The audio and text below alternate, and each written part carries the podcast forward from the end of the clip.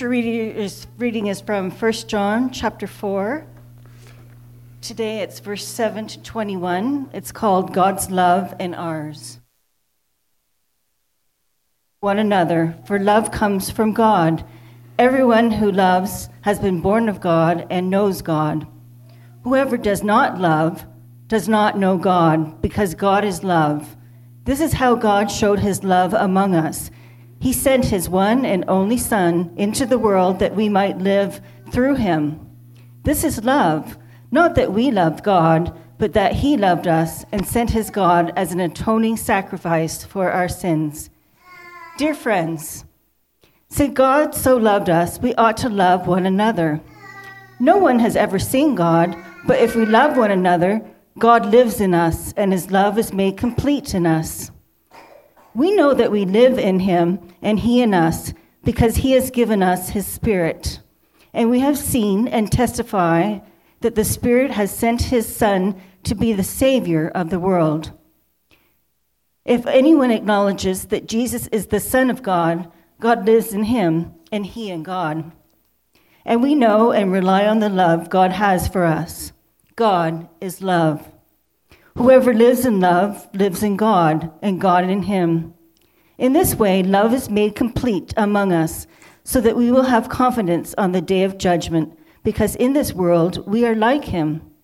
There is no fear in love, but perfect love drives out fear, because fear has to do with punishment. The one who fears is not made perfect in love. We love because he first loved us. If anyone says, "I love God," yet hates his brother, he is a liar. For anyone who does not love his brother, whom he has seen, cannot love God, whom he has not seen. And he has given us this command: whoever loves God must also love his brother. Sometimes it's great uh, to listen to extended um, scriptures like that, right? Because we're we are so used to... Uh, you know, reading our verse in our, whatever, our daily bread or or, or whatever we use in the morning. But but uh, sometimes it's good to just hear an expanded and a, and a, a longer passage like that. Um, at uh, Cornerstone, um, we live to know King Jesus, to grow in his kingdom together, and to show others what kingdom living looks like. Amen? That's why we exist. Now, this uh, weekend, um, a friend and I drove into town to pick up his new car. And uh, he was excited about it, and I was too. And on the way, I asked him, "Is this car new to you? Or is it new, new? Is it new to you or is it new, new?" And he said it's new. He said it's brand spanking new. That was his phrase. Now, like I mentioned earlier, we've just had Black Friday and tomorrow is uh, Cyber Monday. There's lots of brand spanking new stuff, even now that may be being shipped to your home. And I like this phrase, brand spanking new, rather than just new. First of all, because I get to say spanking in public. Just kidding. But uh, but uh, but I think it's it's it's more exciting than just saying new. Because I think when, when you say brand spanking new, there's like a gleam in your eye. There's there's an excitement there. There's a quality there that's not there when you just say new. Like my friend talking about his car, it wasn't just new to him or even new, it was brand spanking new. So I want us to, to just let our inhibitions go, and we're all going to say brand spanking new on a count of three. Ready? One, two, three. Brand spanking new. Now, I want you to say it again. I want you to try to mimic my accent and just really get in on that word spanking, because it's such a good word to say. It just you just feel all these endorphins being released. It's fantastic. Okay, so ready? One, two, three. Brand spanking new. Awesome. Um, so over these next few weeks, I will be looking at some of the brand spanking new gifts that are ours Uh, in the, in fullness and without reservation because of Jesus, as we start to unwrap um, as we think about unwrapping our presents for Christmas as, and as we start to wrap up our series on First John. This is still part of the Looks Like Love series, in case you're confused. Um, we're just rebranding it and giving it a brand spanking new name, ready for Advent and for Christmas. And so this morning, we're going to open this uh, brand spanking new present of love. And the verse which we will be really focusing on is, this is love, not that we loved God, but that he loved us and gave himself for us. And in fact, even as I was just hearing Norma read, there's another verse which just leapt out to me, and I won't be actually preaching on it, but I want you to hear it, because uh, it's such an amazing verse, verse sixteen of First John chapter four, which says, and so we know and rely on the love that God has for us. In fact, I actually want to scrap my sermon now and just preach on that, because it's so amazing. And so we know and rely on the love that God has for us. I won't scrap my sermon. I put too much work into it. But uh, anyway, I, I'm, um, I'm a cheese fiend, and I love Christmas because of Jesus.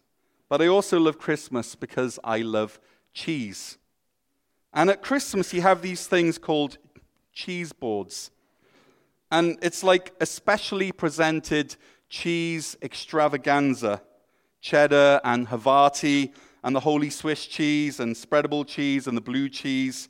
Um, and w- w- w- what's amazing about the cheese board is that like a transformation happens, because on December the twenty-fourth, that cheese board was just a chopping board covered in onion juice and tears. But at Christmas, it transforms into this amazing thing called a cheese board. Cheese, and so what we learn from that, this is the first spiritual application of today, is that cheese transforms anything it touches, okay? So you have a grater that becomes a cheese grater, and you have a chopping board that becomes a cheese board, and then you have this funny little knife with these little prongs on the end that that lays in your drawer doing absolutely nothing for three hundred sixty-four days of the year, but then there's that one day when that little knife can smell Christmas in the air, and it knows that its time is coming, and it waits there very, very patiently, uh, because it knows that very shortly a human is going to open that drawer and is going to rummage around, try to find it somewhere in that drawer, and it, it's It's going to pick it up, it's going to stick those prongs into the cheese, and all of a sudden that funny little knife with prongs on the end is a funny little knife with prongs on the end. No more, it's now a cheese knife. Amazing transformation, transmogrification. And then there's that overpriced cracker selection box from Walmart. Last week it was a cracker box, but today, all of a sudden, it's biscuits for cheese. Or in French, I checked this with Stacy, so I know my French is good. Biscuit pour le fromage. Okay, if you want to get really exotic. Actually, I, I, that's me. That's all me. So cheese changes everything. And so now that I've established how important cheese is and how life-changing, how joy-bringing cheese is, well, imagine with me that it's, it's, you know, you've opened the presents, the, you know, you've had the, you know, the family time and the tree, and everyone's feeling special. It's it's already Christmas morning. That's happened. It's now lunchtime, and uh, and you've eaten food, but you know that the main event hasn't happened yet because the cheese board hasn't arrived. And then someone says, "Okay, it's now time for the cheese boards to arrive," and then they walk into the kitchen, and everyone is waiting there with bated breath, because you know that the cheese board is coming, and you know what you have in your mind's eye when you think of the cheese board. Then they walk out, going to need my two hands, to much fanfare, to much salivary glands working overtime, people wiping the backs of their mouths, uh, with their mouths with the back of their hand, and out comes craft processed singles. Don't spoil my sermon, Andrea. This is not good stuff, or even if you think it is good stuff, This is not cheese. And when this comes out, if you were me, you would most probably run out of the room crying. Why? Because, like I said, craft processed cheese is not cheese. Maybe you could call it cheese-esque or cheese-ish or cheese-like, maybe even cheesy, but it's not cheese. And when John says in verse ten, this is love, not that we loved God, but that God loved us, that's what he's saying. Friends, he's, John's saying that the most lovely, loving, lovable thing about you, if you were to place it alongside God's love, it would look like processed cheese singles next to a legitimate cheese board. But what John does is he acknowledges, yes, that what you feel towards God is love, but it's so little and microscopic and puny and infinitesimally small that, conf- that compared to God's love, it's not love. He says, this is love, not that you loved God.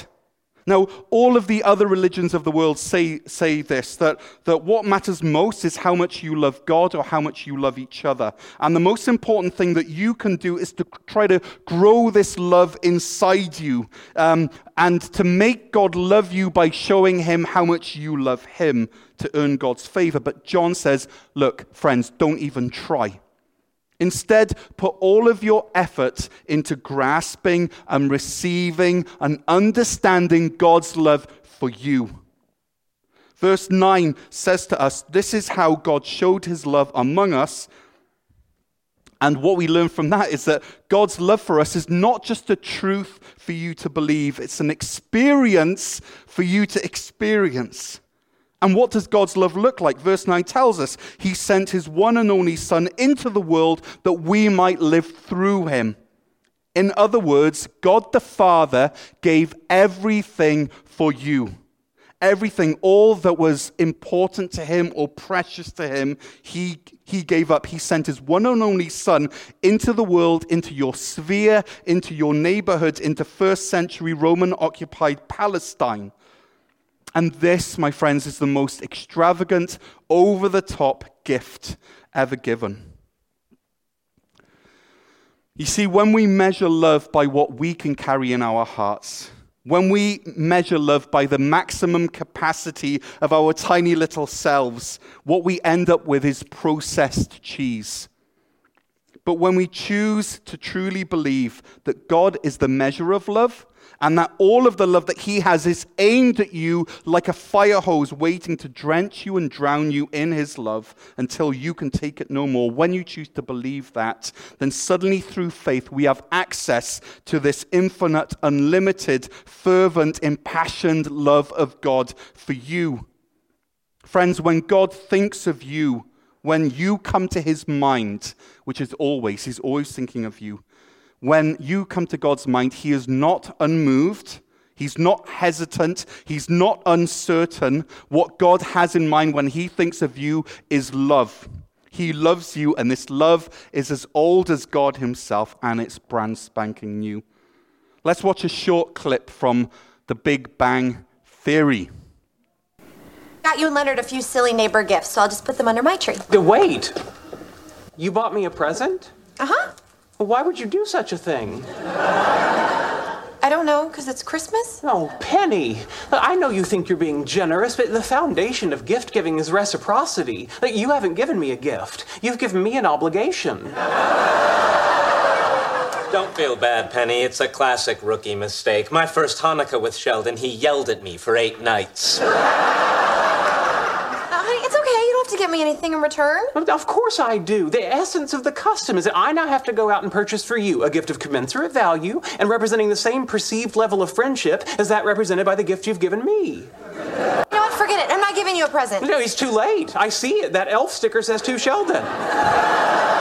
The die has been cast. The moving finger has writ. Hannibal has crossed the Alps. I know it's funny when it's not happening to us. Sheldon, I am very, very sorry. You, no, no, I brought this on myself by being such an endearing and important part of your life. I'm going to need a ride to the mall. It's happening to us. So this shows us a great example of how absurd it is for us to receive God's brand spanking new gift of love and then spend the rest of our lives feeling obliged that we have to pay him back. Reciprocity, when when when it comes to God and his love, reciprocity does not exist. That is religion. But the gospel message is so completely other. In sending Jesus as our atoning sacrifice, as verse tells, verse ten tells us, he gave us what we can never give give back. God placed our desperate need for him over his own desire to keep Jesus close to him. This is how much God loves you. And God gave us a gift that we that he did not need to. He, but he sent Jesus freely, voluntarily, unforced, without prompting, unreservedly, and motivated purely by love. And one of the reasons I think that God gave us such an, an, an over-the-top extravagant gift was so that we would never be tempted to try to pay him back. God wanted to squeeze this um, religious obligation out of us, and he did it by outgiving us by a factor of infinity. This world has never seen a love like this before, this brand spanking new gift of love from God to you. And that's why in verse ten, our definition of love is not that we love God, because there's nothing that we can do or give or sacrifice or promise that will leave God any better off than when we first found him. Romans eleven thirty-five says this, who is, who has ever given to God that God should repay them? For, the, for from him and through him and for him are all things. So if if you think that, that you can add to God by your sincerity or faith or love or gifts, then your God is very small and you have a very inflated view of your own power. Because the truth is that God is never in our debt, that we can never outgive God. And this, and this truth should be one of the most freeing truths that we ever experience. Because when we realize this, that, that, that it's not about reciprocity, then we're set free to simply love God in response. It's a bit like learning how to dance. Okay, it's nineteen ninety-nine and I'm standing in a dark, hazy, crowded room with my friends, and the music is playing, and uh, I am dancing. And I'm dancing really well. I I know that I am. I'm dancing good. I know that I've got rhythm. I've got this natural connection with my brain and my feet. And I never even had lessons. I just have this natural feel. I have this mojo. I can see people looking at me, and they're looking at me with this kind of mixture of impressedness slash jealousy. And then the song Come On, Eileen starts playing, and the natural dancer in me just rises to this whole new level. Such confidence, such passion, such skill and flow. So what was the source of my confidence? Where did it come from? Simple. I was drunk. Because if I'm honest, I'm not a good dancer. I see my dad dance and I realize that the apple does not fall very far from the tree. My girls have rhythm, me not so much. But but there are tons of these reality shows on the T V, right? Dancing with the Stars. In the U K, we got Strictly Come Dancing, which is kind of the same thing. There's that Canadian ice skating one, right? Battle of the Blades, uh, where a hockey player learns to dance with an ice skater. It's great T V. But the whole idea of these T V shows is that you pair someone who's rubbish with someone who's amazing. And then you see that rubbish person gradually improve through through the season. Things that they weren't able to do at the beginning of the season, they are able to by the time of the finale. But this this improvement only happens because they are paired with an expert. It's because week in, week out, they're spending time with this person, making mistakes and learning from their mistakes and improving. And that's just like life with Jesus. God invites us into a dance with him. And at the beginning, it's awkward. We have two left feet.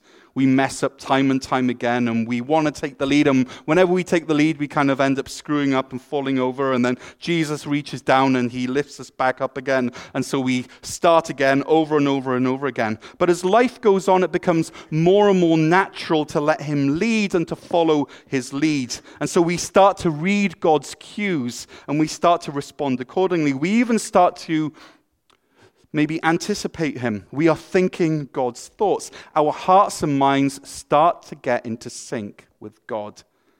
First, First Corinthians two, verse sixteen, expresses this absolutely beautifully. It says, "Who has known the mind of the Lord as to instruct him?" Okay, rhetorical question. The answer is no one. Who has known the mind of the Lord so as to instruct him? But then the verse carries on. But we have the mind of Christ. So friends, as, as, as, as we continue this dance with God, as we allow him to lead, as we do this, it's like our spiritual neural pathways get um, rerouted.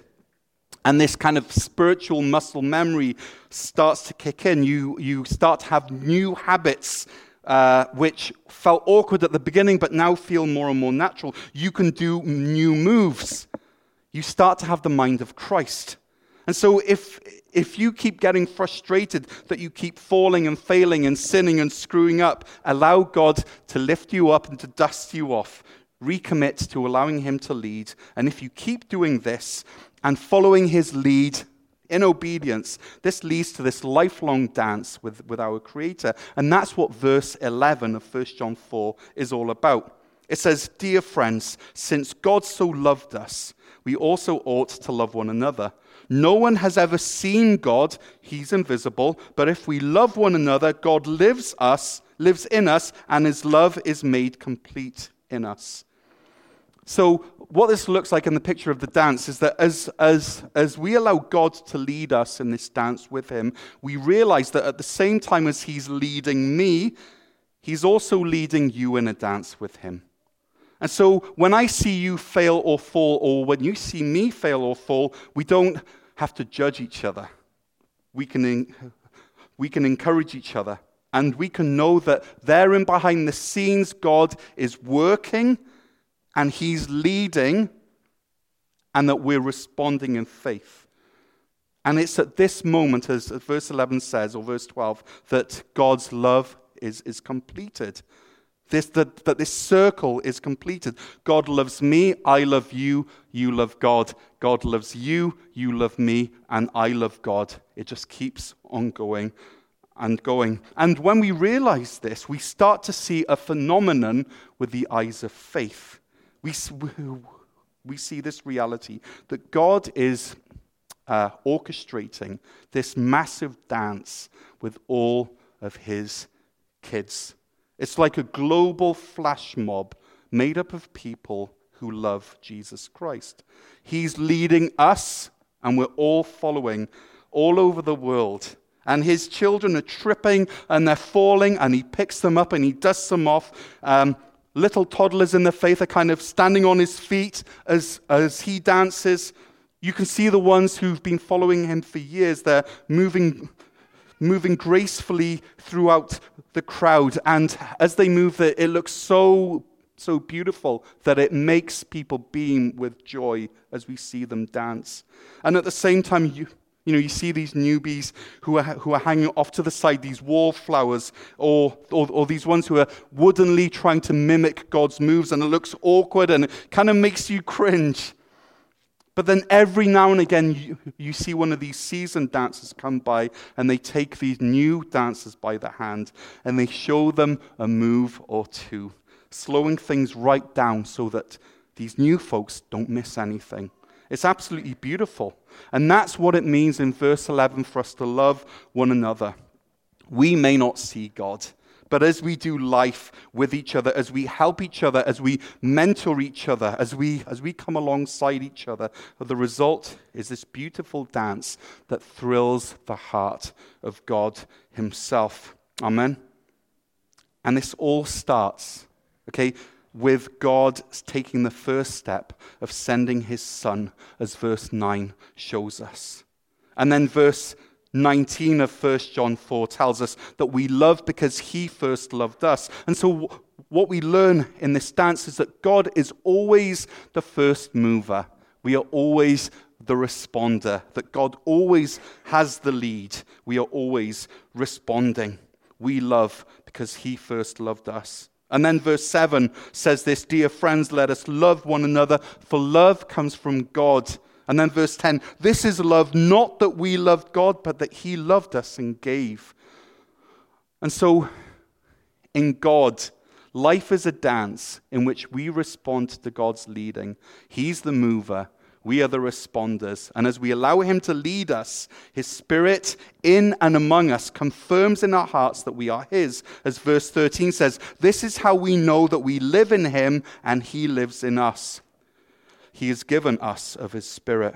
And that's why it's so important for us to love our brothers and sisters, to choose love over judgment, to choose love over being easily offended, because we are the primary means by which God communicates his, his love to others. Chapter three sixteen says this, Jesus Christ laid down his life for us, and we ought to lay down our lives for our brothers and sisters. This is the dance. This is the gift that God has for us. Now, I want you to think as, as we wrap up, think about those moments when someone has encouraged you, when someone has spoken into your life. Think about how precious those moments are, how life-giving those moments are. Well, that's that's loving each other, not to prove our sincerity, but so that God's mission of spreading the hope of the gospel is able to, to keep on going.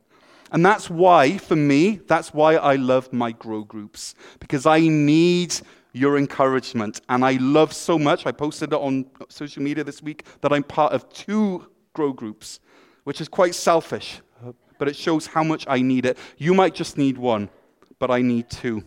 And over this past week, we've had these holy moments in each of the groups. In one of them, we shared from the heart and knew that it was a safe place for us to share. And in the other group, we had this moment of silence, each with tears welling up in our eyes as we looked at each other and knew that God was there.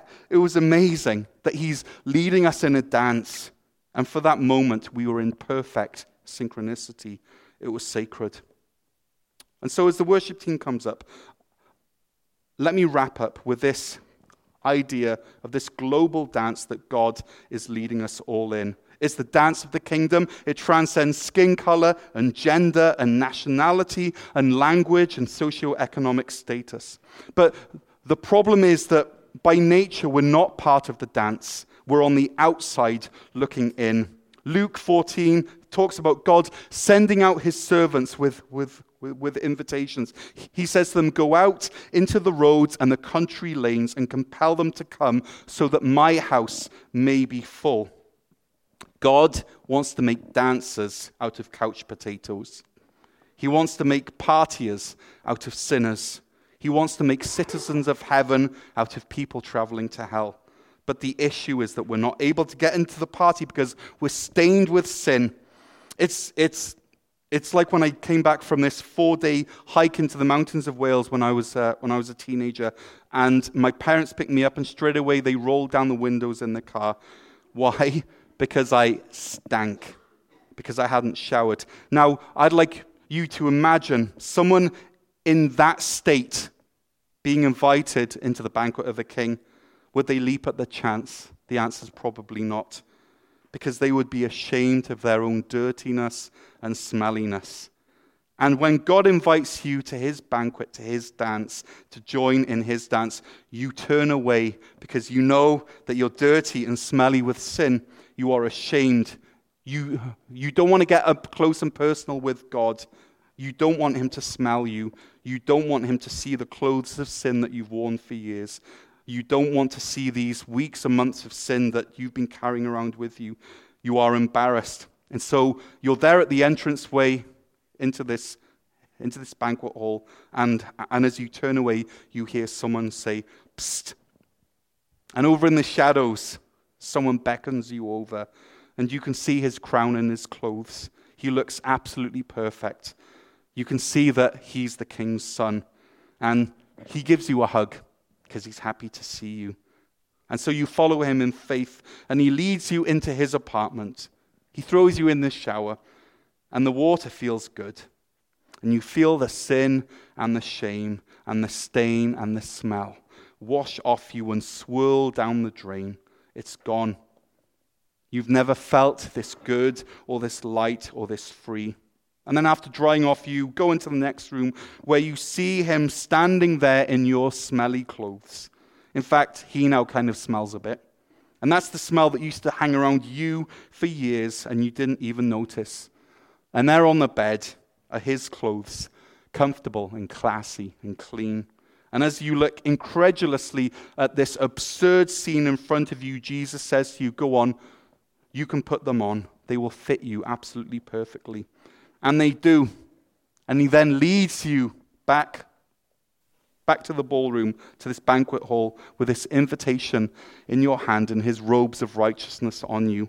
And as you walk in, God the Father looks at you and he sees you and he says, I've been waiting for you. And he says this with a wink and a smile at his son. Friends, this is what verse ten means, that God sent his son as an atoning sacrifice for your sins. This is love, not that we loved God, not processed cheese, but that he loved us and gave everything, the entire glorious cheese board. And this is brand spanking new love.